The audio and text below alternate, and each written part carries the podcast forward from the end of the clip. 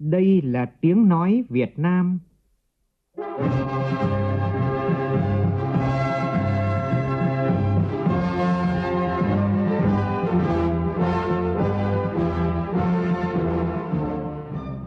là tiếng nói Việt Nam, phát thanh từ Hà Nội, thủ đô nước Cộng hòa xã hội chủ nghĩa Việt Nam.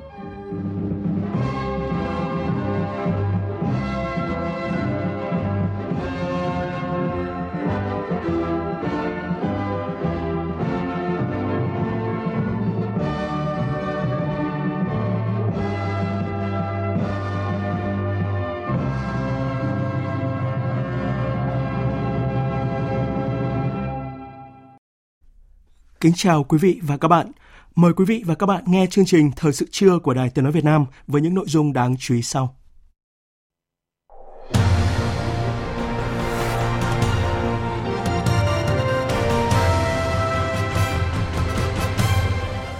Thủ tướng Phạm Minh Chính chủ trì hội nghị triển khai chương trình hành động thực hiện nghị quyết của Bộ Chính trị về phát triển vùng Tây Nguyên. Tiếp tục chuyến thăm chính thức Campuchia, Chủ tịch Quốc hội Vương Đình Huệ hội kiến Thủ tướng Hun Sen và tiếp Phó Thủ tướng, Phó Chủ tịch Đảng Nhân dân Campuchia Men Samon. Nhân ngày Thế giới tưởng niệm các nạn nhân tử vong vì tai nạn giao thông hôm nay, phóng viên Đài Tiếng nói Việt Nam phỏng vấn ông Khuất Việt Hùng, Phó Chủ tịch chuyên trách Ủy ban An toàn giao thông quốc gia về những giải pháp kéo giảm tai nạn trong thời gian tới. Malaysia đối mặt với nguy cơ quốc hội treo khi không có liên minh hoặc chính đảng giành được đa số trong cuộc bầu cử vừa diễn ra. Các nhà đàm phán tại COP27 đạt được một bước tiến lịch sử khi thông qua thỏa thuận thành lập quỹ bồi thường tổn thất do biến đổi khí hậu.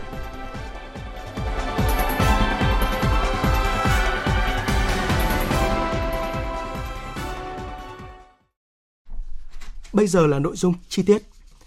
Sáng nay tại thành phố Đà Lạt, tỉnh Lâm Đồng, Thủ tướng Chính phủ Phạm Minh Chính chủ trì hội nghị triển khai chương trình hành động của Chính phủ thực hiện nghị quyết số 23 của Bộ Chính trị về phương hướng phát triển kinh tế xã hội, bảo đảm quốc phòng an ninh vùng Tây Nguyên đến năm 2030, tầm nhìn đến năm 2045 và xúc tiến đầu tư vùng với chủ đề Phát triển xanh, hài hòa, bền vững.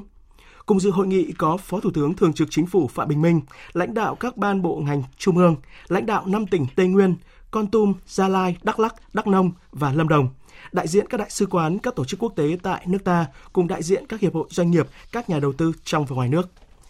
Phản ánh của phóng viên Vũ Khuyên. Hội nghị nhằm cụ thể hóa nghị quyết 23 của Bộ Chính trị về phát triển vùng Tây Nguyên, trong đó tập trung vào ba nội dung chính: triển lãm quảng bá hình ảnh vùng đất văn hóa con người và giới thiệu nông sản của vùng, công bố chương trình hành động của chính phủ thực hiện nghị quyết 23 của Bộ Chính trị, xúc tiến đầu tư vùng Tây Nguyên. Qua hơn 20 năm triển khai thực hiện nghị quyết số 10 và kết luận số 12, vùng đạt được một số kết quả nổi bật. Tốc độ tăng trưởng kinh tế vùng khá nhanh, bình quân giai đoạn 2002-2020 là 7,98%, cao nhất trong 6 vùng của cả nước. Tuy nhiên, vùng vẫn còn một số tồn tại hạn chế, khó khăn và thách thức. Để phù hợp với sự phát triển đất nước trong tình hình mới, Bộ Chính trị đã ban hành nghị quyết số 23 ngày 6 tháng 10 năm 2022 về phương hướng phát triển kinh tế xã hội, bảo đảm quốc phòng an ninh vùng Tây Nguyên đến năm 2030, tầm nhìn đến năm 2045. Đây là nghị quyết rất quan trọng, cần thiết và cũng thể hiện sự quan tâm sâu sắc của Đảng, Nhà nước đối với đồng bào các dân tộc vùng Tây Nguyên. Ngay sau đó, Chính phủ đã có nghị quyết số 152 ban hành chương trình hành động thực hiện nghị quyết số 23 của Bộ Chính trị với nhiều tiêu chí cụ thể và 7 nhóm nhiệm vụ giải pháp chủ yếu. Tại hội nghị, các đại biểu đã có ý kiến tham luận sâu sắc, khách quan, trách nhiệm, tâm huyết và đề xuất kiến nghị nhiều giải pháp phù hợp, sát thực tiễn và khả thi. Qua đó thể hiện sự quyết tâm đồng thuận cao để thúc đẩy phát triển nhanh, bền vững vùng Tây Nguyên, góp phần đưa nghị quyết số 23 của Bộ Chính trị vào thực tiễn đời sống xã hội. Đặc biệt về lĩnh vực giao thông vận tải, nông nghiệp và văn hóa, thể thao và du lịch, lãnh đạo các bộ này nêu ý kiến. Đường địa phương thì phát triển chậm, chất lượng xấu, việc đi lại vùng sâu vùng xa có nhiều khó khăn, đặc biệt là mưa lũ, địa hình đồi núi bị chia cắt. Kết nối mạng lưới giao thông với địa phương và các quốc gia cửa khẩu thì còn rất là hạn chế, chưa được đồng bộ về cấp hạng đường, chưa phát huy được lợi thế của vùng. Chúng tôi cũng kiến nghị phải đổi mới tư duy tầm nhìn trong lĩnh vực ờ, quy hoạch, đặc biệt là quy hoạch giao thông, À, phát huy sự năng động sáng tạo của các địa phương trong quy hoạch. À, các địa phương thì à, chúng tôi rất mong là các đồng chí sớm hoàn thành quy hoạch tỉnh. Trung ương thì cũng sớm có cái quy hoạch vùng để chúng tôi trên cơ sở đó thì triển khai các dự án nó thuận lợi hơn. À, trong quy hoạch thì đặc biệt quan tâm đến tính liên kết vùng, đầu tư phát triển kết cấu hạ tầng giao thông của vùng và lựa chọn các tuyến cao tốc ngắn nhất đảm bảo cảnh quan để tạo thêm cái không gian động lực mới cho sự phát triển. Hỗ trợ các tổ chức cá nhân xây dựng thương hiệu sản phẩm nông sản gắn với chỉ dẫn địa lý quảng bá giới thiệu sản phẩm, tận dụng tối đa lợi thế sân nhà của thị trường rất lớn với quy mô gần trăm triệu dân. Đối với thị trường xuất khẩu tiếp tục phối hợp chặt chẽ với các bộ ngành, các doanh nghiệp thực hiện các biện pháp mở rộng thị trường xuất khẩu hướng tới các sản phẩm nông sản được xuất khẩu theo con đường chính ngạch với sản lượng lớn, chất lượng cao, có thương hiệu trên thị trường quốc tế. Về tổ chức sản xuất, cần tiếp tục có cơ chế chính sách tạo điều kiện thuận lợi cho thu hút doanh nghiệp đầu tư xây dựng nhà máy chế biến sản phẩm nông sản, phối hợp chặt chẽ với các doanh nghiệp định hướng quy mô vùng trồng, vùng nuôi thúc đẩy liên kết sản xuất hình thành các chuỗi nông sản tự chủ từ nuôi trồng đến tiêu thụ, tiếp tục hỗ trợ các địa phương cá nhân, đơn vị xây dựng công nhận cái sản phẩm ô cốp. Du lịch các tỉnh Tây Nguyên, đặc biệt là du lịch sinh thái, du lịch cộng đồng còn chưa phát triển tương xứng với tiềm năng du lịch vốn có. Tốc độ tăng trưởng kinh tế từ du lịch còn ở mức độ thấp. Bộ Văn hóa Thể thao và Du lịch đề nghị các tỉnh thuộc vùng Tây Nguyên là nghiên cứu xây dựng cơ chế chính sách phù hợp với đặc thù của từng tỉnh trong khu vực. Trong đó là cần xây dựng một khung pháp lý cần thiết để chúng ta quản lý các loại hình du lịch sinh thái và cộng đồng gắn với việc bảo vệ quyền lợi cho các thành phần dân tộc ở Tây Nguyên khi tham gia các chương trình. Hay cần tạo môi trường đầu tư một cách thông thoáng để thu hút nguồn đầu tư phát triển du lịch nói chung, khu du lịch sinh thái, du lịch cộng đồng nói riêng. Cần quan tâm đầu tư hệ thống hạ tầng giao thông, kết nối giữa các điểm du lịch đặc biệt đó là giao thông tiếp cận đến các vườn quốc gia, đến các khu bảo tồn thiên nhiên, đến các khu vùng đồng bào dân tộc, tạo điều kiện thuận lợi cho các doanh nghiệp làm du lịch cũng như là hình thành các tour du lịch trải nghiệm để thu hút đông đảo du khách. Sau khi nghe các ý kiến phát biểu thảo luận, Phát biểu tại hội nghị, Thủ tướng Chính phủ Phạm Minh Chính đã phân tích tiềm năng thế mạnh, cơ hội nổi trội, lợi thế cạnh tranh và những tồn tại hạn chế của vùng, đồng thời chỉ rõ mục tiêu, chỉ tiêu chủ yếu chương trình hành động của chính phủ đề ra một số chỉ tiêu cụ thể như là tốc độ tăng trưởng GRDP bình quân đạt 7 đến 7,5%. Đến năm 2030, GRDP bình quân người đạt khoảng 130 triệu đồng, tương đương 5.000 đô la Mỹ. Tỷ lệ đô thị hóa đạt khoảng 37,2 đến 40,7%. Tỷ lệ xã đạt chuẩn nông thôn mới khoảng 85%. Để thực hiện được mục tiêu đó, Thủ tướng đã chỉ rõ quan điểm chỉ đạo nhiệm vụ giải pháp. Theo đó, Thủ tướng yêu cầu nhưng mà trong cái tinh thần chung của quyết lần này thì tôi muốn nhấn mạnh đến cái vai trò của phát triển kinh tế xã hội để góp phần quan trọng quyết định vào cái ổn định chính trị trật tự an toàn xã hội của Tây Nguyên để phát triển. Phải tự lực tự cường, đi lên từ cái bàn tay khối óc, khung trời mảnh đất của mình thôi. Lấy cái nguồn lực bên trong là cơ bản, chiến lược, lâu dài và là quyết định. Nguồn lực bên ngoài là quan trọng và đột phá lấy người dân doanh nghiệp làm trung tâm, làm chủ thể, là mục tiêu, là động lực, là nguồn lực cho sự phát triển. Phải có cái cách tiếp cận toàn cầu, toàn diện, toàn dân để đối phó với các thách thức mang tính toàn cầu, mang tính toàn dân. Phải phát triển, đột phá, bao trùm toàn diện nhưng mà lại phải bền vững và thu hẹp cái khoảng cách giàu nghèo, đảm bảo cái an sinh xã hội mà không để ai bị bỏ lại phía sau. Chúng ta phải tích cực đổi mới công nghệ, đa dạng hóa sản phẩm, đa dạng hóa thị trường và đa dạng hóa cái chuỗi cung ứng thì chúng ta mới đủ cái khả năng để chúng ta phát triển. Phóng viên Lê Tuyết đưa tin, trong khuôn khổ chuyến thăm chính thức Vương quốc Campuchia và tham dự Đại hội đồng Liên nghị viện Đông Nam Á IPA lần thứ 43, sáng nay, Chủ tịch Quốc hội Vương Đình Huệ đã hội kiến với Samdech Techo Hun Sen, Thủ tướng Vương quốc Campuchia. Tại cuộc hội kiến, Thủ tướng Hun Sen nhiệt liệt hoan nghênh chuyến thăm chính thức Campuchia đầu tiên của Chủ tịch Quốc hội Vương Đình Huệ. Chuyến thăm không chỉ góp phần củng cố quan hệ hữu nghị và hợp tác toàn diện giữa hai nước, mà còn thể hiện sự ủng hộ mạnh mẽ của Việt Nam dành cho vai trò Chủ tịch ASEAN và IPA của Campuchia năm 2022.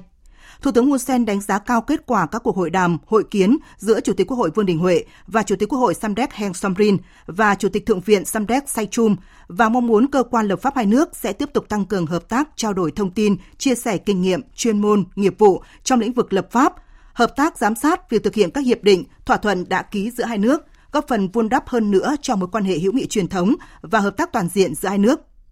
Nhân dịp này, thông qua Chủ tịch Quốc hội Vương Đình Huệ, Thủ tướng Hun Sen đã trân trọng chuyển lời thăm hỏi thân tình tới Tổng Bí thư Nguyễn Phú Trọng, Chủ tịch nước Nguyễn Xuân Phúc và Thủ tướng Chính phủ Phạm Minh Chính.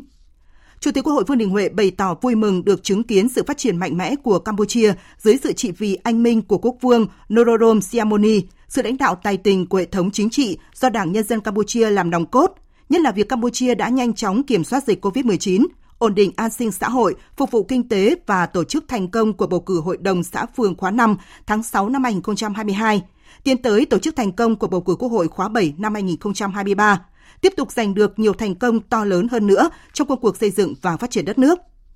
Đánh giá cao vai trò và những đóng góp quan trọng của Samdech Techo Hun Sen đối với quan hệ tốt đẹp giữa Việt Nam và Campuchia trong những năm qua. Chủ tịch Quốc hội Vương Đình Huệ đề nghị Samdech Techo Hun Sen, trương vị vị cao cả Chủ tịch Đảng Nhân dân Campuchia, Thủ tướng Vương quốc Campuchia tiếp tục quan tâm chỉ đạo thúc đẩy quan hệ hữu nghị và hợp tác toàn diện giữa hai nước. Trong đó có hợp tác quốc phòng, an ninh, biên giới, thương mại, đầu tư, giáo dục đào tạo, du lịch, giao lưu nhân dân, hợp tác giữa các địa phương, tạo điều kiện thuận lợi để cộng đồng người gốc Việt ổn định cuộc sống, đóng góp tích cực cho sự phát triển thịnh vượng của Vương quốc Campuchia và quan hệ hai nước.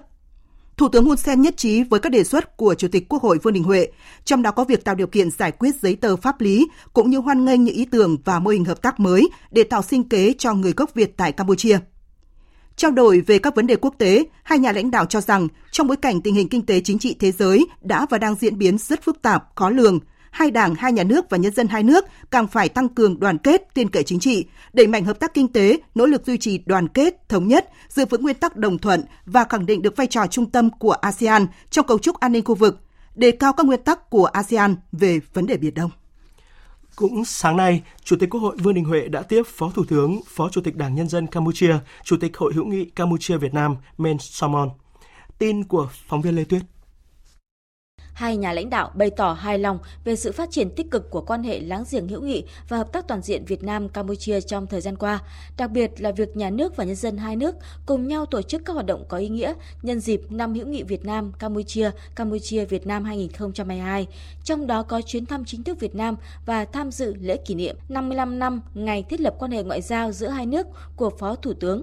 Hai nhà lãnh đạo nhất trí trong thời gian tới cần tăng cường hơn nữa hợp tác trên tất cả các kênh, trong đó có hợp tác nghị viện, hợp tác giữa các địa phương có chung đường biên giới, đẩy mạnh giao lưu nhân dân hữu nghị bằng nhiều hình thức thiết thực và hiệu quả qua các hoạt động của hai hội hữu nghị và nhóm nghị sĩ hữu nghị hai nước nhằm góp phần nâng cao nhận thức của thế hệ trẻ hai nước về ý nghĩa và tầm quan trọng của mối quan hệ láng giềng tốt đẹp, hữu nghị truyền thống, hợp tác toàn diện và bền vững lâu dài giữa hai nước. Qua Chủ tịch Quốc hội Vương Đình Huệ, Phó Thủ tướng Men Som On truyền lời thăm hỏi thân tình đến Tổng Bí thư Nguyễn Phú Trọng, Chủ tịch nước Nguyễn Xuân Phúc và Thủ tướng Chính phủ Phạm Minh Chính.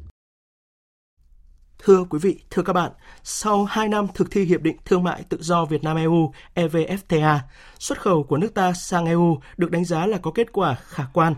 Đây cũng là động lực cho doanh nghiệp thể hiện ý chí vươn lên để nâng cao chất lượng từng ngành hàng, đa dạng hóa thị trường cũng như là tiếp tục thể hiện trách nhiệm đối với các vấn đề chuyển đổi xanh, giảm phát thải và phát triển bền vững.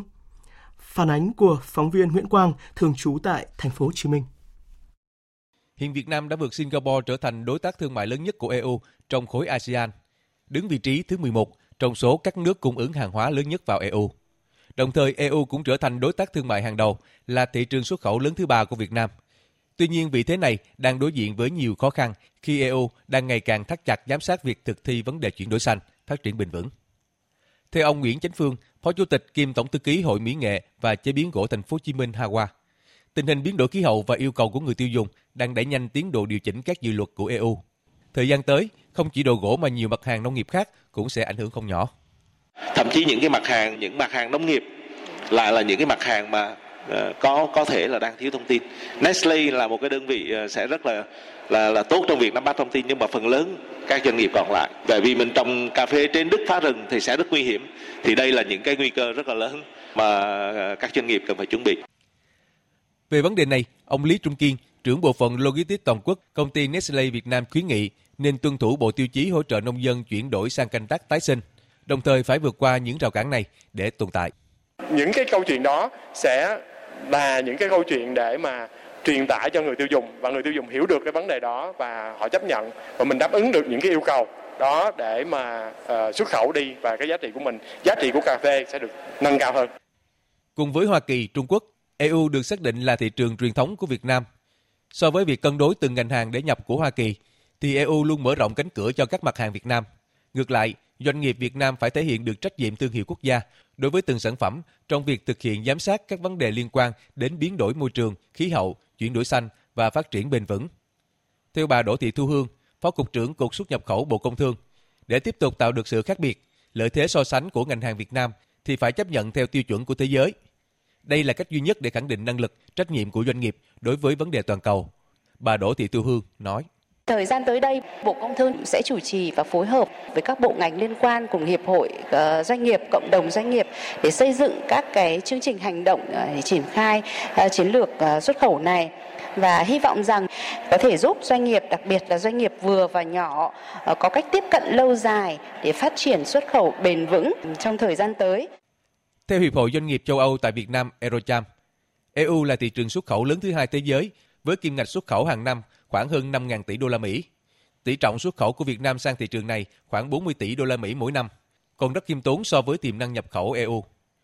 Sân chơi EU luôn sẵn sàng đón nhận hàng Việt khi doanh nghiệp thể hiện trách nhiệm với những vấn đề chung toàn cầu và yêu cầu của người tiêu dùng. Trước những biến động về việc cung ứng xăng dầu gây nhiều khó khăn cho người dân thời gian qua, tỉnh Lạng Sơn đang siết chặt quản lý, bảo đảm ổn định thị trường trên địa bàn. Phản ánh của phóng viên Duy Thái, thường trú khu vực Đông Bắc. Công ty trách nhiệm hữu hạn một thành viên thương mại xuất nhập khẩu Khải Lâm chuyên xuất khẩu nông sản qua cửa khẩu ở tỉnh Lạng Sơn. Thời điểm này, hơn 30 xe container của doanh nghiệp Khải Lâm đang xếp hàng dài trong bãi, trong đó nhiều xe đã xuống cấp, hư hỏng nặng do lâu ngày không được sử dụng. Dịch COVID-19 vừa qua đi, giờ đến những diễn biến bất thường của thị trường xăng dầu khiến công ty phải hoạt động cầm chừng, chỉ duy trì 30% công suất. Ông Nguyễn Văn Dũng, giám đốc công ty chia sẻ, xe lâu ngày không hoạt động, kéo theo đó là nhiều khoản phí như phí bảo dưỡng, sửa chữa, phí bến bãi, phí đăng kiểm vân vân, khiến doanh nghiệp vốn khó khăn càng khó khăn hơn. Đơn vị cũng chỉ mong muốn làm sao là cái giá xăng lúc nào cũng được bình ổn, ờ, không thay đổi và theo chiều tăng nữa sẽ cái lượng dầu, lượng xăng là phải đầy đủ cung cấp cho cái nguồn cung. Khoảng một tuần trước, nhiều cửa hàng xăng dầu trên địa bàn thành phố Lạng Sơn, tỉnh Lạng Sơn đã đồng loạt thông báo hết xăng. Ngay lập tức, các cơ quan chức năng tỉnh Lạng Sơn đã khẩn trương phối hợp để giả soát, thống kê, kiểm tra đối với các trường hợp có dấu hiệu vi phạm quy định trong hoạt động kinh doanh xăng dầu tại các cửa hàng bán lẻ xăng dầu trên địa bàn, đảm bảo không để gián đoạn nguồn cung xăng dầu cho thị trường trong mọi tình huống. Động thái này đã khiến tình hình cung ứng xăng dầu trên địa bàn tỉnh Lạng Sơn cơ bản đã ổn định trở lại. Nhiều cơ sở kinh doanh xăng dầu vi phạm đã bị phát hiện xử lý như có hành vi nâng giá, tăng giá trước thời điểm quy định, ngừng bán hàng nhưng không thông báo. Theo báo cáo, sản lượng xăng dầu bán ra trong tháng 11 của chi nhánh Petrolimex Lạng Sơn gia tăng đột biến. Chỉ 10 ngày đầu của tháng 11, sản lượng bán đã tăng 153% so với cùng kỳ.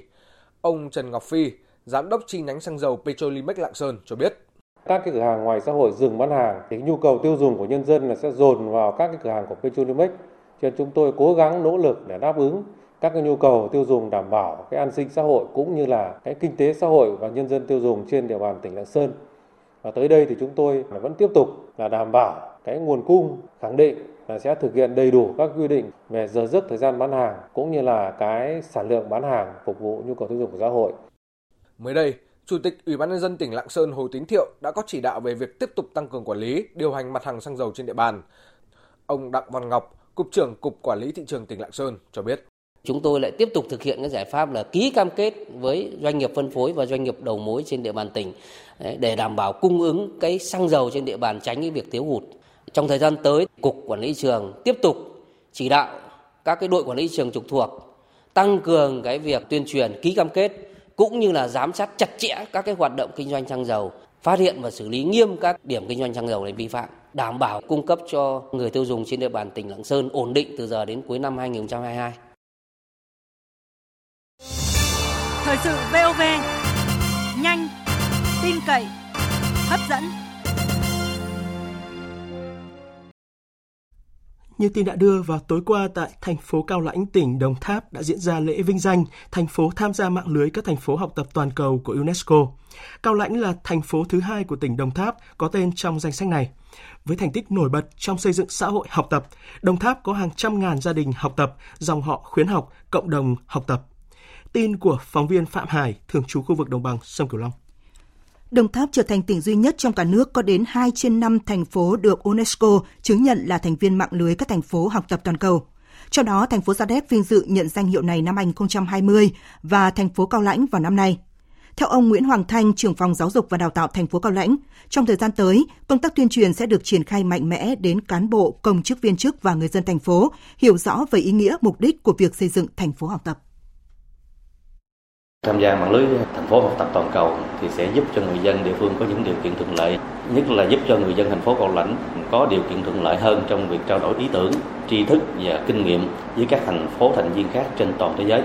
Danh hiệu thành phố học tập toàn cầu UNESCO sẽ nâng cao uy tín và sự công nhận của cộng đồng quốc tế cũng như gia tăng khả năng thu hút đầu tư, nguồn nhân lực, sự thịnh vượng và phát triển bền vững của chính thành phố Cao Lãnh. Tiếp theo là tổng hợp của phóng viên Đài Tiếng Nói Việt Nam về các hoạt động kỷ niệm 40 năm Ngày Nhà giáo Việt Nam 20 tháng 11 tại nhiều địa phương trong cả nước. Dịp này, 21 giáo viên tại Đà Nẵng nhận giải thưởng nhà giáo tiêu biểu. Nhiều giáo viên nỗ lực đổi mới sáng tạo dạy và học tại Cần Thơ cũng được vinh danh. Cô Đinh Kim Oanh, tổ trưởng chuyên môn tổ ngoại ngữ trường Trung học phổ thông Bùi Hữu Nghĩa, quận Bình Thủy, Cần Thơ đã 31 năm công tác trong ngành, chia sẻ. À, tổ chức các buổi lễ như thế này để vinh danh các thầy cô giáo đã có những đóng góp nhất định trong cái sự nghiệp chồng người cho ngành giáo dục là một cái cơ hội để giáo viên à, lan tỏa được cái tinh thần trách nhiệm và sự tận tâm của họ. Và đó là sự ghi nhận của à, nhà nước của các tập thể đối với cái sự đóng góp À, không ngừng nghỉ của quý thầy cô và đây là một cái dịp để mà chúng tôi cùng học hỏi kinh nghiệm từ đồng nghiệp cũng như là chúng tôi cùng nhìn thấy đó là nguồn động lực để chúng tôi cố gắng phấn đấu nhiều hơn nữa. Lãnh đạo tỉnh Đắk Nông cũng vừa tặng quà tri ân các cán bộ giáo viên đã nghỉ hưu, những nhà giáo ưu tú, tặng bằng khen 35 thầy cô giáo và các tập thể tiêu biểu. Nhấn mạnh việc đổi mới giáo dục căn bản toàn diện thời gian tới còn rất khó khăn do điều kiện cơ sở vật chất hạn chế và tỉnh vẫn thiếu gần 1.000 giáo viên so với yêu cầu. Ông Hồ Văn Mười, Chủ tịch Ủy ban nhân dân tỉnh Đắk Nông đề nghị lãnh đạo các sở ngành địa phương tiếp tục động viên tinh thần các nhà giáo vượt qua khó khăn. Là chúng ta động viên tinh thần nhau và tôi cho rằng tỉnh chúng ta cần cái này, rất cần cái này. 20 tháng 1 năm nay thì à, Ủy ban tỉnh có chủ trương là động viên, khuyến khích cũng đề nghị các đồng chí tỉnh ủy viên chọn một điểm trường ở các huyện và thành phố đến thăm và động viên các thầy cô giáo đặc biệt các trường, các lớp ở vùng sâu, vùng xa. Mong tất cả các đồng chí chúng ta tiếp tục chia sẻ, tri ân và đồng hành với nghề giáo. Và trong những thời gian tới, chúng ta tiếp tục quan tâm nhiều hơn nữa, hết mức có thể để làm sao nhà giáo, nghề giáo chúng ta phát huy được công tác dạy và học. Thưa quý vị, thưa các bạn, tốt nghiệp đại học không lựa chọn ở lại quê hương lập nghiệp. Thầy giáo trẻ Trương Văn Phương, quê ở huyện Lệ Thủy, tỉnh Quảng Bình, đã quyết định vượt qua nhiều thử thách về khoảng cách địa lý cũng như là văn hóa để giúp gìn giữ tiếng mẹ đẻ cho con em cộng đồng người Việt ở nước bạn Lào. Nhân ngày Nhà giáo Việt Nam 20 tháng 11 hôm nay, mời quý vị và các bạn gặp gỡ thầy giáo Việt với hoài bão gieo tiếng Việt trên đất nước Triệu Voi qua phóng sự của nhóm phóng viên Trần Tuấn và Hồ Hải thường trú tại Lào.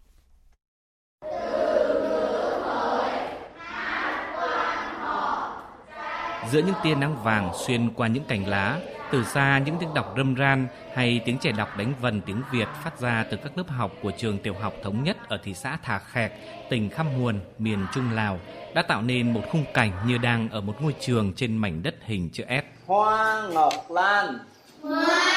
Ngọc Lan. Ở ngay đầu hè nhà bà em Tiếng giảng bài đặc sệt vùng Quảng Bình của một thầy giáo làm tăng thêm sự tò mò của chúng tôi. Hơn 20 em học sinh lớp 5 đang ngồi ngay ngắn, giỏng tay nghe, miệng đọc, còn mắt lại chăm chú nhìn về phía người thầy có dáng người nhỏ nhắn, làn da đen sạm bởi cái nắng gió Lào nhưng trông rất chững chạc. Đó là thầy giáo trẻ Trương Văn Phương, người hơn 10 năm qua vẫn miệt mài với hành trình cõng tiếng mẹ đẻ sang dạy cho con em cộng đồng người Việt sinh sống tại nước bạn Lào. Cái thời kỳ vừa mới sáng thì khó khăn là về cái giao tiếp ngôn ngữ giữa thầy và trò, đó là cái khó khăn lớn nhất. Còn với cái vấn đề văn hóa, cái tập tục sống của người Lào có cái điểm khác biệt cũng so với người Việt mình. Nên như mình cũng dần dần mình mới thích ứng được cái, cái, cái lối sống của họ. Lãnh đạo hội Việt Kiều họ cũng rất quan tâm. Hàng ngày thăm hỏi động viên cái giai đoạn đầu các cái hoạt động như ngay nhà giáo Việt Nam mà từ khi đó họ cũng tổ chức cho mình những lúc rảnh rỗi, thầy Phương thường tự học tiếng Lào, tìm hiểu về văn hóa đời sống của người dân bản địa hay học hỏi kinh nghiệm từ các thầy cô đi trước để mỗi lần lên lớp có thể giúp các trò tiếp thu bài giảng nhanh, dễ hiểu và bổ ích nhất. kèm theo kiểu của người Việt mình là hẳn không có hiệu quả. Mình phải dạy theo cái lối vừa học vừa chơi thì cho mới có thể học được tìm cả phiên nghĩa tiếng Việt sang tiếng Lào và bên cạnh đó thì mình cũng tìm cái các cái hình ảnh phù hợp với cái bài giảng giống như khi mình dạy về chữ uh, bơ e bé sắc bé thì khi đó là mình phải đưa hình ảnh của em bé vào hoặc là giống như phát âm về cái dấu hỏi trong các bài giống như giỏ cả thì mình phải có cái giỏ Học trò của thầy Phương chủ yếu ở bậc tiểu học, lứa tuổi hồn nhiên vô tư, cho nên là người thầy có trách nhiệm không chỉ dạy chữ, truyền thụ những kiến thức mà còn biết quan tâm, chăm sóc, tìm hiểu học trò bằng cả trái tim và lòng bao dung. Chính vì vậy, thầy giáo Trương Văn Phương luôn dành được tình yêu thương quý trọng của các em học sinh, như chia sẻ của em Vị Lai Phòn, học sinh lớp 5 trường tiểu học Thống Nhất. Thầy Phương luôn cố gắng truyền tải những kiến thức cho chúng em. Mỗi lần thi, thầy cũng hay đồng viên để chúng em có thêm nghị lực. Trong những hoạt động ngoài khóa, thầy cũng nhiệt tình giúp đỡ chúng em. Ai cũng rất yêu quý thầy. Thầy Phương đang ấp ủ mở một trung tâm dạy tiếng Việt nâng cao dành cho con em cộng đồng người Việt Nam, con em người Lào sau khi tốt nghiệp lớp 12 có thể học tiếng Việt bài bản và giúp các em tự tin hơn trước khi sang Việt Nam học tập. Hơn 10 năm công tác tại Lào, thầy giáo trẻ Trương Văn Phương là tấm gương có nhiều thành tích xuất sắc trong giảng dạy tiếng Việt. Vinh dự được nhận nhiều giấy khen, bằng khen của Ủy ban Nhân dân tỉnh Khăm Muồn, tỉnh Quảng Bình, Tổng lãnh sự quán và ngành giáo dục địa phương. Những kết quả đó không chỉ cho thấy tinh thần trách nhiệm, lòng yêu nghề của người thầy mà còn góp phần vào việc gìn giữ, phát huy văn hóa Việt cho người Việt đang sinh sống tại Lào. Lễ tưởng niệm các nạn nhân tử vong do tai nạn giao thông vừa diễn ra tối qua tại Hà Nội. Chương trình do Ủy ban An toàn Giao thông Quốc gia tổ chức. Phản ánh của phóng viên Kim Thanh. Tại Việt Nam trong những năm qua, tai nạn giao thông đã được kiềm chế và giảm cả về số vụ, số người chết và số người bị thương. Tuy nhiên, trong 11 tháng của năm 2022, toàn quốc xảy ra hơn 9.200 vụ tai nạn giao thông, hơn 5.200 người bị cướp đi mạng sống, cùng với hơn 6.100 người bị thương tật do tai nạn giao thông. Tại chương trình, nhiều câu chuyện ý nghĩa về việc chấp hành luật an toàn giao thông đã được chia sẻ, từ cháu nhỏ đến người già.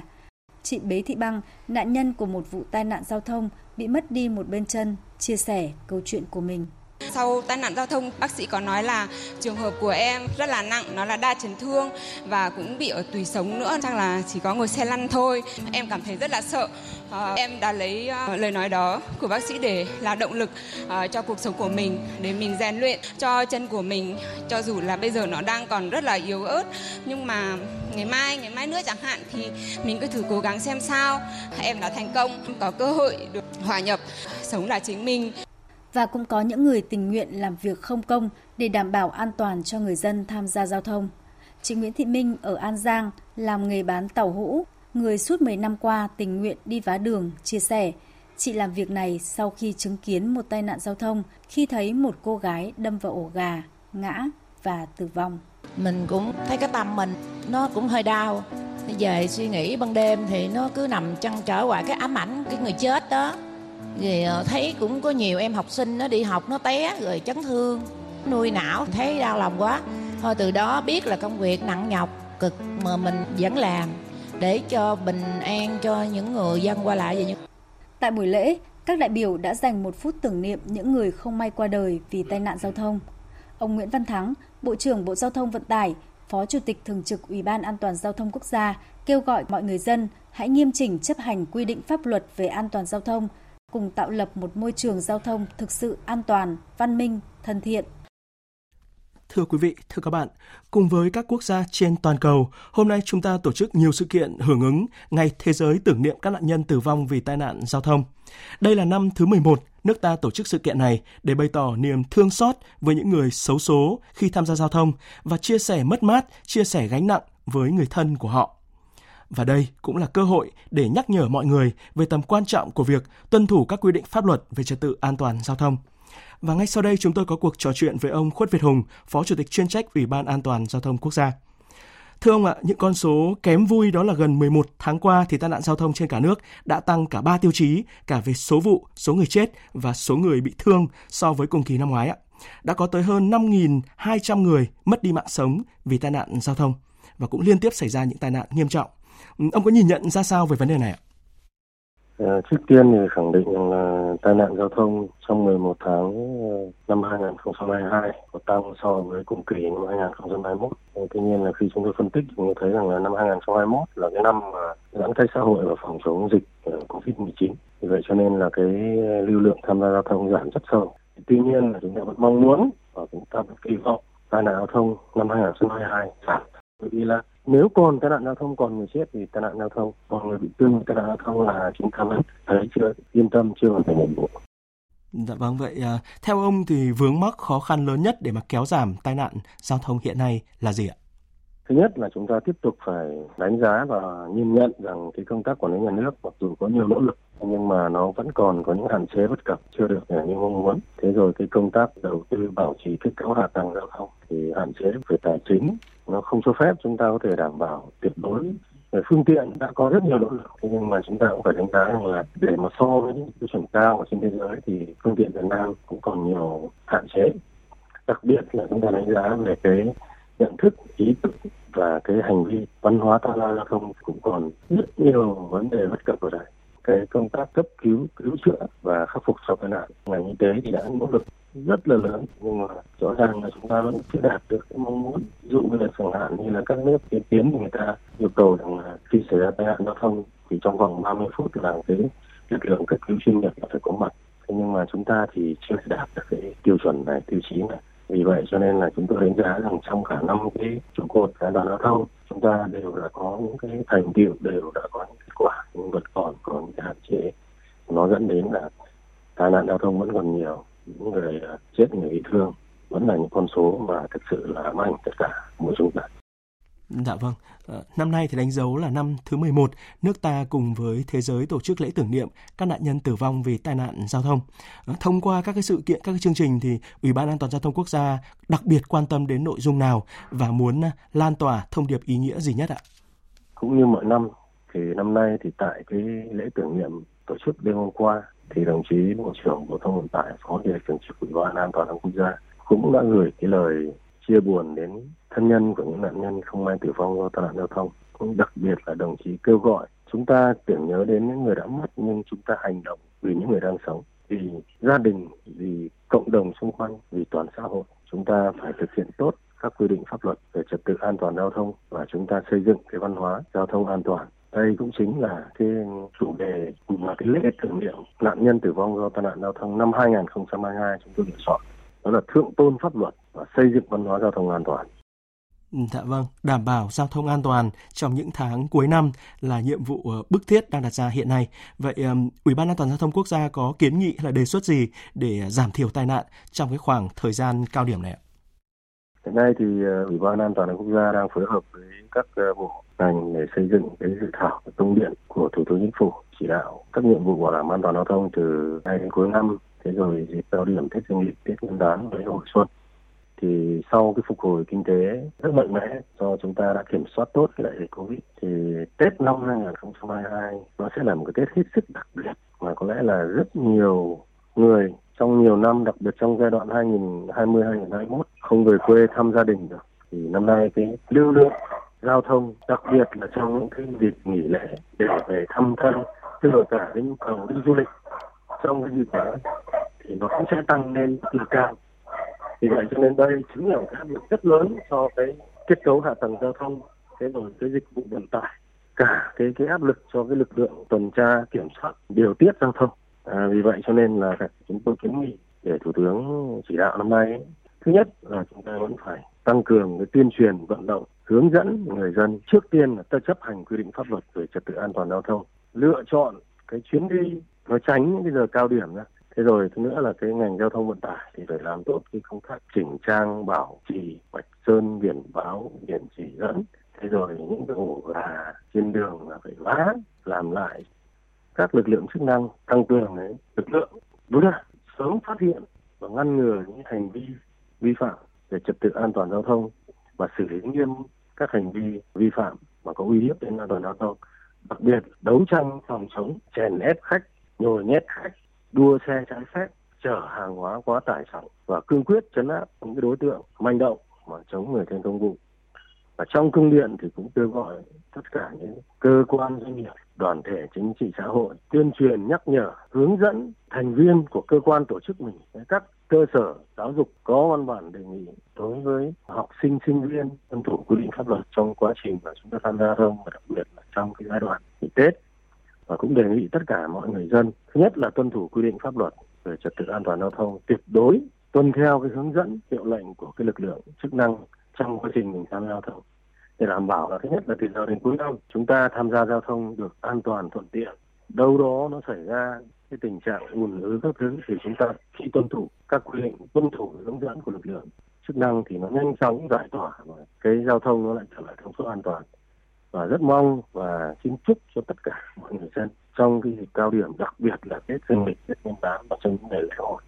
thì chúng ta tham gia giao thông một cách thuận tiện và an toàn nhất.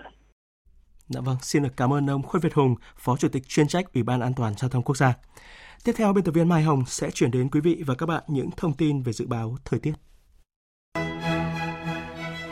Thưa quý vị và các bạn, hôm nay Bắc Bộ có không khí lạnh tăng cường nhưng yếu nên không ảnh hưởng nhiều đến nền nhiệt. Trời cơ bản tạnh giáo, trưa và chiều nắng với nhiệt độ cao nhất khoảng 30 độ. Đêm xe lạnh khi xuống thấp nhất khoảng 20 độ, vùng núi một số nơi dưới 18 độ. Trong khi các tỉnh miền Bắc tạnh giáo thì miền Trung đang hứng chịu những đợt mưa tầm tã dài ngày. Tây Nguyên và Nam Bộ cũng có mưa rất to. Từ trưa ngày hôm nay đến trưa ngày mai, ở khu vực từ Hà Tĩnh đến Bình Thuận, Tây Nguyên và Nam Bộ có mưa vừa, mưa to, có nơi mưa rất to. Lượng mưa có nơi lên tới 200 mm. Dự báo đến giữa tuần tới, mưa lớn ở các khu vực nói trên mới có xu hướng giảm. Mưa lớn tập trung ở khu vực Bắc và Trung Trung Bộ. Trên biển thì do ảnh hưởng của rãnh áp thấp nối với vùng áp thấp trên khu vực phía nam của Biển Đông, nên trong ngày và đêm nay, khu vực giữa và Nam Biển Đông, bao gồm cả vùng biển quần đảo Trường Sa, vùng biển từ Quảng Trị đến Cà Mau, từ Cà Mau đến Kiên Giang và Vịnh Thái Lan, có mưa rào và rông mạnh. Ngày mai, vùng biển phía Bắc của Bắc Biển Đông có gió Đông Bắc đến Đông mạnh cấp 6, giật cấp 7, cấp 8 biển động, sóng biển cao từ 2 đến 3 mét rưỡi. Vùng biển từ Ninh Thuận đến Cà Mau có gió Đông Bắc mạnh cấp 5, có lúc cấp 6, giật cấp 7, cấp 8 biển động, sóng biển cao từ 1 mét rưỡi đến 3 mét. Quý vị và các bạn đang nghe chương trình Thời sự của Đài Tiếng nói Việt Nam. Xin được mở đầu phần tin thế giới với thông tin về cuộc bầu cử Hạ viện Malaysia. Đã không có đảng nào giành đủ số ghế cần thiết là 112 trên tổng số 220 ghế để đứng ra thành lập chính phủ mới. Như vậy, nhiều khả năng lần đầu tiên trong lịch sử Malaysia sẽ đối mặt với nguy cơ quốc hội treo. Tổng hợp của biên tập viên Hạnh Phúc. Cuộc bầu cử được đánh giá là kịch tính và khó đoán định nhất trong lịch sử bầu cử của nước này kể từ năm 1957 đến nay. Không có liên minh hoặc chính đảng nào giành đủ số cần thiết. Mặc dù vậy, cả ứng cử viên của Liên minh Dân tộc là cựu Thủ tướng Muhyiddin Yassin và ứng cử viên của Liên minh Hy vọng ông Anwar Ibrahim đều tuyên bố giành chiến thắng và kêu gọi lập liên minh thành lập chính phủ mới. Ông Muhyiddin Yassin nói, Làn sóng ủng hộ của công chúng đối với Liên minh Dân tộc, đặc biệt là từ các cử tri trẻ tuổi, đã giúp chúng tôi đạt được chiến thắng này. Để đảm bảo sự ổn định, chúng tôi hoan nghênh sự tham gia của bất kỳ bên nào để hình thành một chính phủ trong sạch và ổn định. Trong khi đó, ứng cử viên Liên minh Hy vọng Anwar Ibrahim khẳng định sẽ đệ trình lên nhà vua để thành lập chính phủ mới. Với tư cách là một khối độc lập, chúng tôi đã nhận được sự ủng hộ của các nghị sĩ để thành lập chính phủ với đa số, đơn giản theo quy trình thông thường được đệ trình lên nhà vua, người có quyền quyết định cuối cùng.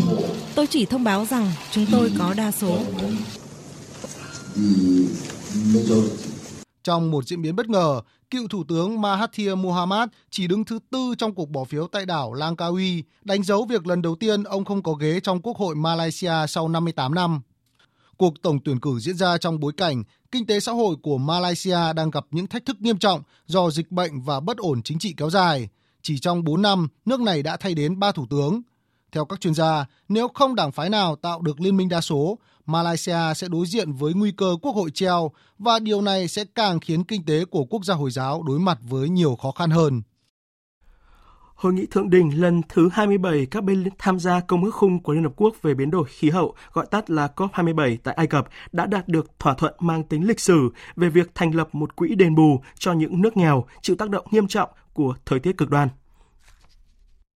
COP27 đã không chỉ kéo dài thêm một ngày như tuyên bố trước đó, mà buộc phải kéo dài sang ngày thứ hai mới thông qua được thỏa thuận mang tính lịch sử về việc thành lập một quỹ bồi thường tổn thất và thiệt hại về môi trường. Phát biểu trước khi bỏ phiếu, Ngoại trưởng Ai Cập kiêm Chủ tịch COP27, ông Samen Soki nhấn mạnh việc thành lập quỹ đem lại sự công bằng cho những đối tượng bị tổn thương do thiệt hại về môi trường. Ông Samen Soki nói, Thế giới đang theo dõi, tôi kêu gọi tất cả chúng ta nâng cao những kỳ vọng mà cộng đồng toàn cầu giao phó cho chúng ta, đặc biệt là đối với những người dễ bị tổn thương nhất nhưng lại là nhóm người ít gây ra biến đổi khí hậu. COP27 thông qua thỏa thuận về việc thành lập Quỹ toàn cầu bồi thường tổn thất và thiệt hại về môi trường, đánh dấu lần đầu tiên Mỹ và Liên minh châu Âu đồng ý thành lập quỹ, giúp các quốc gia bị tổn thương đối phó với thảm họa khí hậu. Trước đó, Mỹ và một số quốc gia phát triển tìm cách tránh những thỏa thuận có thể khiến họ phải chịu trách nhiệm pháp lý và các vụ kiện từ các quốc gia khác liên quan đến vấn đề môi trường. Việc thành lập quỹ cũng đánh dấu một thành tựu quan trọng sau khi các quốc gia đang phát triển và các quốc đảo nhỏ gây áp lực lên các quốc gia phát triển buộc phải có các hành động mạnh mẽ hơn. Mặc dù vậy, đây mới chỉ là thỏa thuận mang tính ban đầu, những nội dung cụ thể như nguồn tài trợ, quy chế hoạt động của quỹ sẽ được các bên tiếp tục thảo luận tại hội nghị COP28 vào năm 2023 thông qua một ủy ban chuyển tiếp. Tuy nhiên, theo Bộ trưởng Môi trường Maldives Almina Sauna, việc thành lập quỹ có ý nghĩa vô cùng quan trọng đối với các nước nhỏ như Maldives. Các bên đã đạt được một thỏa thuận về tổn thất và thiệt hại. Điều này có nghĩa là đối với các quốc gia như Maldives, chúng tôi sẽ có được các giải pháp khí hậu của mình. Bộ Ngoại giao Nga vừa chỉ trích việc Ba Lan từ chối cấp thị thực cho Ngoại trưởng Sergei Lavrov để ông có thể tham gia cuộc họp vào tháng tới của các ngoại trưởng Tổ chức An ninh và Hợp tác châu Âu, gọi tắt là OSCE. Ba Lan cũng chặn Nga tham gia công việc của Hội đồng nghị viện OSCE được ấn định vào ngày 24 đến ngày 26 tháng này. Bộ Ngoại giao Nga đề nghị cần có sự giải thích về việc từ chối cấp thị thực cho ông Lavrov, một động thái mà nước này cho rằng chưa từng có và khiêu khích Nga. Mối quan hệ giữa Ba Lan và Nga ngày càng trở nên căng thẳng kể từ tháng 2 vừa qua khi cuộc xung đột giữa Nga và Ukraine nổ ra, dẫn tới việc hàng triệu người tị nạn vào Ba Lan. Trước đó thì một quả tên lửa do Liên Xô sản xuất đã rơi xuống Ba Lan làm hai người thiệt mạng. Vụ việc vẫn đang được tiếp tục điều tra làm rõ. Chuyển sang các tin thế giới đáng chú ý khác, Pháp sẽ nâng ngân sách đầu tư cho kế hoạch nước Pháp 2030 lên 54 tỷ euro trong 5 năm tới để đẩy nhanh quá trình chuyển đổi sinh thái và kinh tế. Phóng viên Mạnh Hà thường trú tại Pháp đưa tin. Phát biểu tại Điện Matignon, Thủ tướng Pháp bà Elizabeth Bock cho biết kế hoạch nước Pháp 2030 đã giải ngân được 8,5 tỷ euro trong vòng một năm qua để hỗ trợ cho 1.700 dự án. Sau một năm triển khai, Pháp đã có mặt trong cuộc đua về các công nghệ tương lai như máy tính lượng tử, phi carbon hóa nền công nghiệp hay phát triển lĩnh vực khí hydro. Người đứng đầu chính phủ Pháp khẳng định sẽ đẩy nhanh tốc độ đánh giá, thẩm định dự án để đưa số tiền đầu tư cán mốc 10 tỷ euro vào cuối năm nay và sẽ là 20 tỷ euro vào cuối năm sau. Chính phủ Pháp cũng dự kiến tăng tiền bảo hiểm rủi ro cho các doanh nghiệp, đồng thời cam kết đầu tư 500 triệu euro để nâng số công ty khởi nghiệp mới về công nghệ từ 250 lên 500 công ty mỗi năm.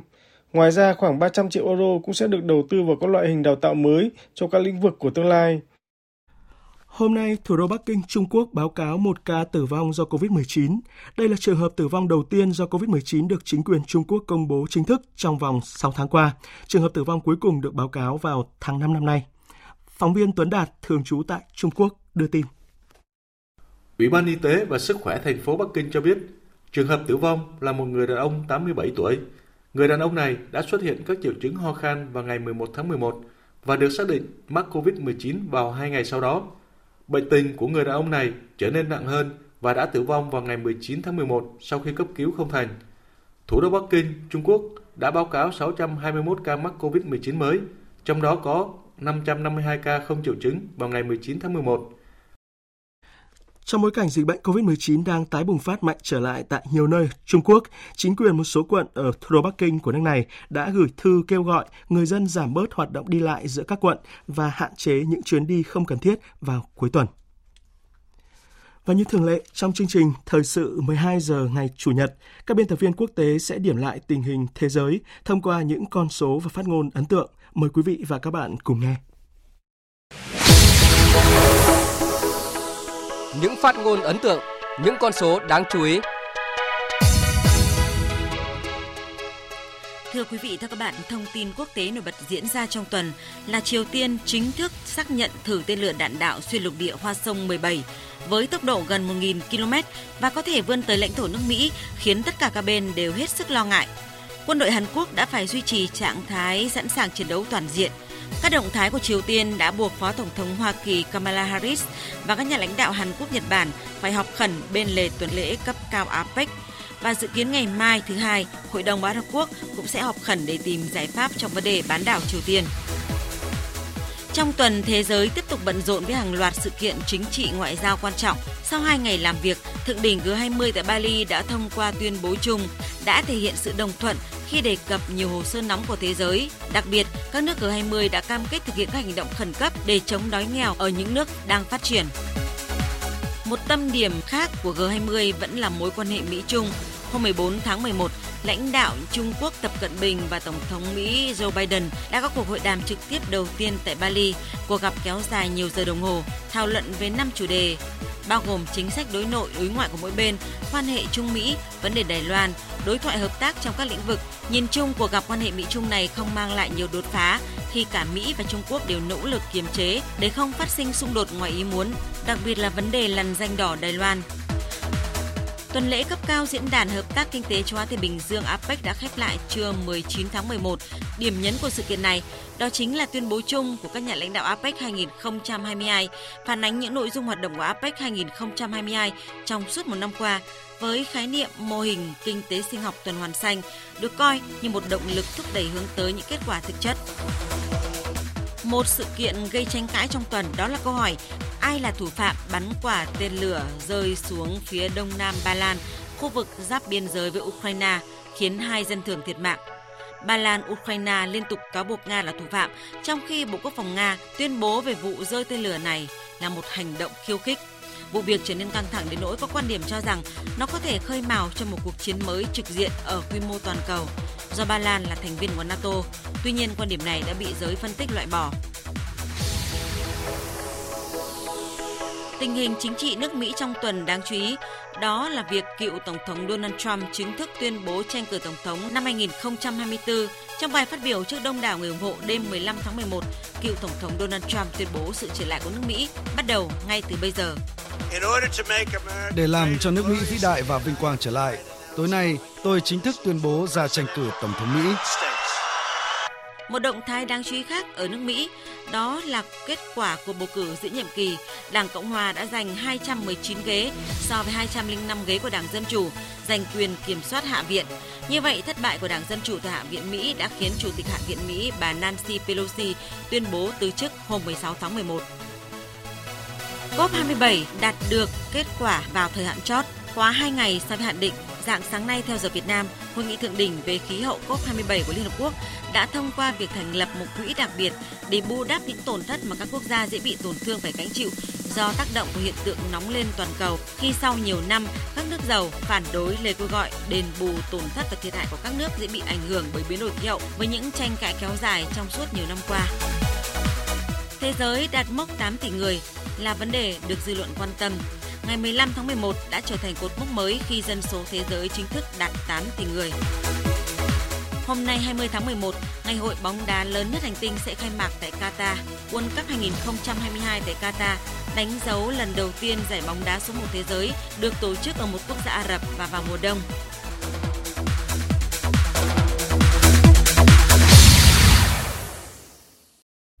Tiếp theo mời quý vị và các bạn đến với trang tin thể thao.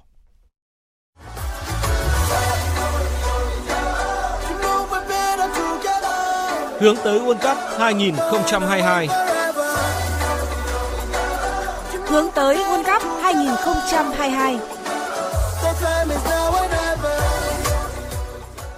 Quý vị và các bạn thân mến, lễ khai mạc World Cup 2022 sẽ diễn ra vào lúc 21 giờ ngày hôm nay 20 tháng 11 theo giờ Việt Nam. Ngay trước thềm trận đấu đầu tiên của giải giữa đội chủ nhà Qatar với Ecuador. Lễ khai mạc World Cup 2022 sẽ diễn ra tại sân vận động Al Bayt có sức chứa 60.000 người theo truyền thông quốc tế, Qatar đã chi hơn 300 tỷ đô la để phục vụ cho World Cup 2022. Vì thế, người hâm mộ trên toàn thế giới dự kiến sẽ được thưởng thức những màn trình diễn đặc sắc, hoành tráng tại lễ khai mạc sắp tới. Dự kiến trong lễ khai mạc sẽ có sự góp mặt của Chủ tịch FIFA Gianni Infantino cùng một hoàng thân của Qatar. Lễ khai mạc sẽ sử dụng tối đa công nghệ ánh sáng để tạo nên những hình ảnh hoành tráng. Chủ tịch FIFA Gianni Infantino đã đánh giá cao sự chuẩn bị của Qatar và khẳng định Cùng nhau, chúng tôi sẽ mang đến một kỳ World Cup tốt nhất từ trước đến nay. Trong và ngoài sân cỏ, những cổ động viên sẽ được tận hưởng niềm vui tại quốc gia này. Trong khi đó, Chủ tịch AFC, ông Erahim Al-Khalifa cũng ca ngợi những nỗ lực phi thường của Qatar trong việc đăng cai tổ chức giải đấu. Người đứng đầu bóng đá châu Á cho biết.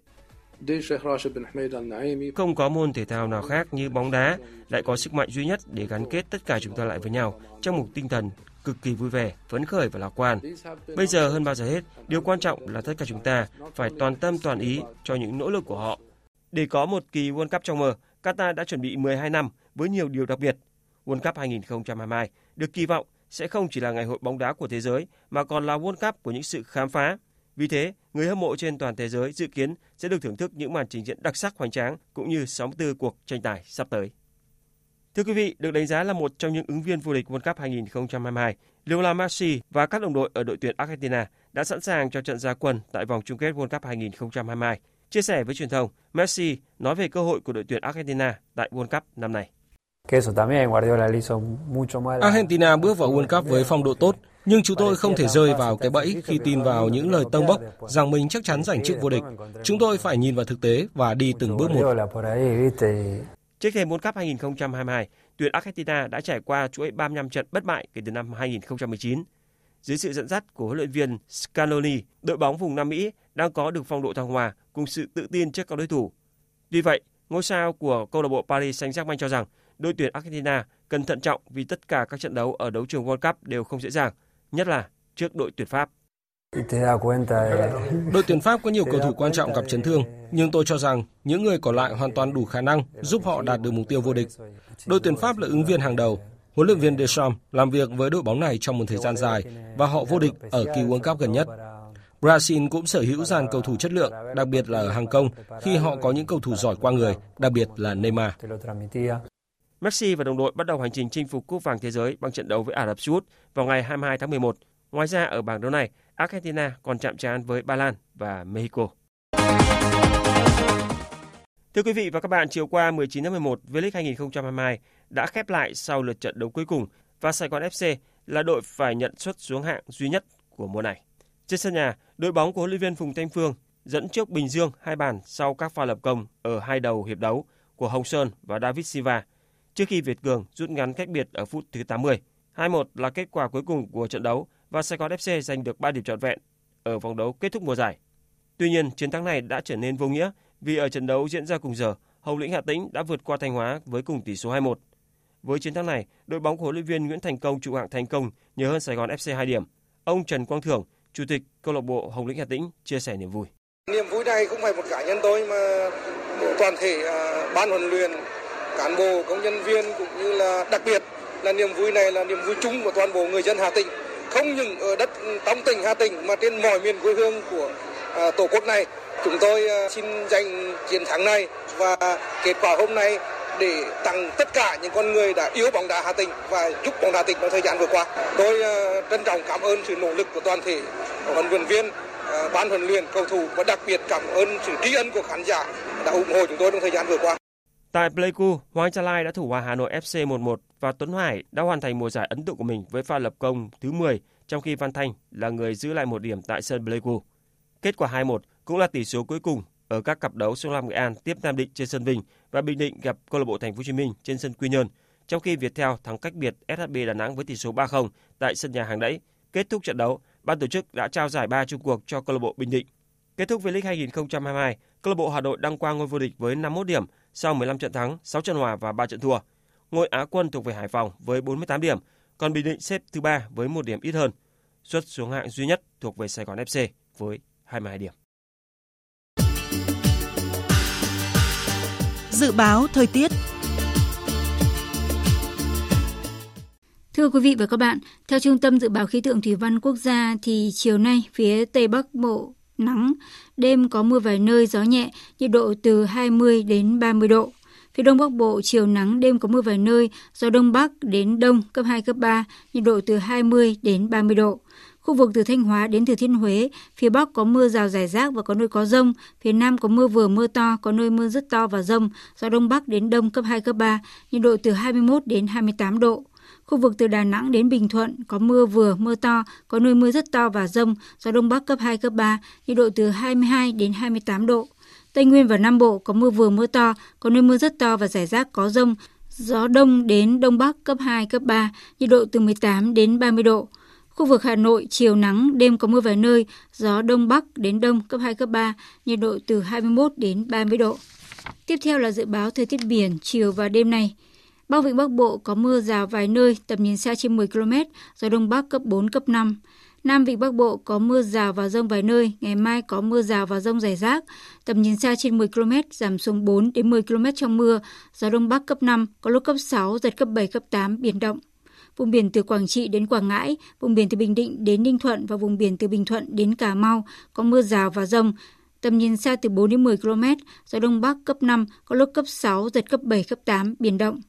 Khu vực Bắc Biển Đông và khu vực quần đảo Hoàng Sa thuộc thành phố Đà Nẵng có mưa rào và rông rải rác, tầm nhìn xa trên 10 km, giảm xuống từ 4 đến 10 km trong mưa, gió Đông Bắc cấp 6, giật cấp 7, cấp 8. Ngày mai gió Đông Bắc đến Đông cấp 6, giật cấp 7, cấp 8, biển động. Khu vực giữa và Nam Biển Đông có mưa rào và rông, tầm nhìn xa từ 4 đến 10 km, phía Tây gió Đông Bắc đến Đông cấp 5, phía Đông gió Đông Nam cấp 4, cấp 5. Khu vực quần đảo Trường Sa thuộc tỉnh Khánh Hòa có mưa rào và rông. Trong mưa rông có khả năng xảy ra lốc xoáy và gió giật mạnh cấp 7, cấp 8. Tầm nhìn xa từ 4 đến 10 km, gió Tây Nam đến Nam cấp 4, cấp 5. Vùng biển từ Cà Mau đến Kiên Giang và Vịnh Thái Lan có mưa rào và rông, tầm nhìn xa từ 4 đến 10 km, gió Tây Bắc cấp 4, cấp 5. Trước khi kết thúc chương trình Thời sự trưa nay, chúng tôi tóm lược một số tin chính vừa phát.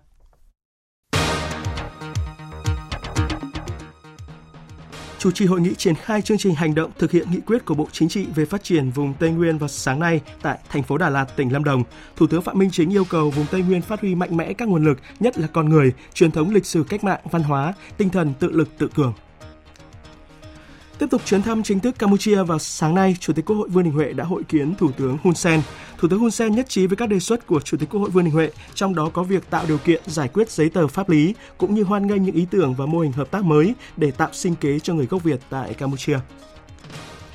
Cùng với các quốc gia trên toàn cầu, hôm nay nước ta tổ chức nhiều sự kiện hưởng ứng Ngày Thế giới tưởng niệm các nạn nhân tử vong vì tai nạn giao thông. Đây là năm thứ 11 nước ta tổ chức sự kiện này để bày tỏ niềm thương xót với những người xấu số khi tham gia giao thông và chia sẻ mất mát, gánh nặng với người thân của họ. Và đây cũng là cơ hội nhắc nhở mọi người về tầm quan trọng của việc tuân thủ quy định pháp luật về an toàn giao thông. Malaysia đối mặt với nguy cơ quốc hội treo khi không có liên minh hoặc chính đảng nào giành được đa số trong cuộc bầu cử vừa diễn ra. Trong khi đó, các nhà đàm phán tại hội nghị COP27 đã đạt được bước tiến lịch sử khi thông qua thỏa thuận thành lập quỹ bồi thường tổn thất do biến đổi khí hậu. Tới đây chúng tôi kết thúc chương trình Thời sự trưa nay. Chương trình do các biên tập viên Hải quân, Hoàng Ân và Phương Anh thực hiện với sự tham gia của phát thanh viên Tạ Tre, chịu trách nhiệm nội dung Lê Hằng. Cảm ơn quý vị và các bạn đã quan tâm theo dõi.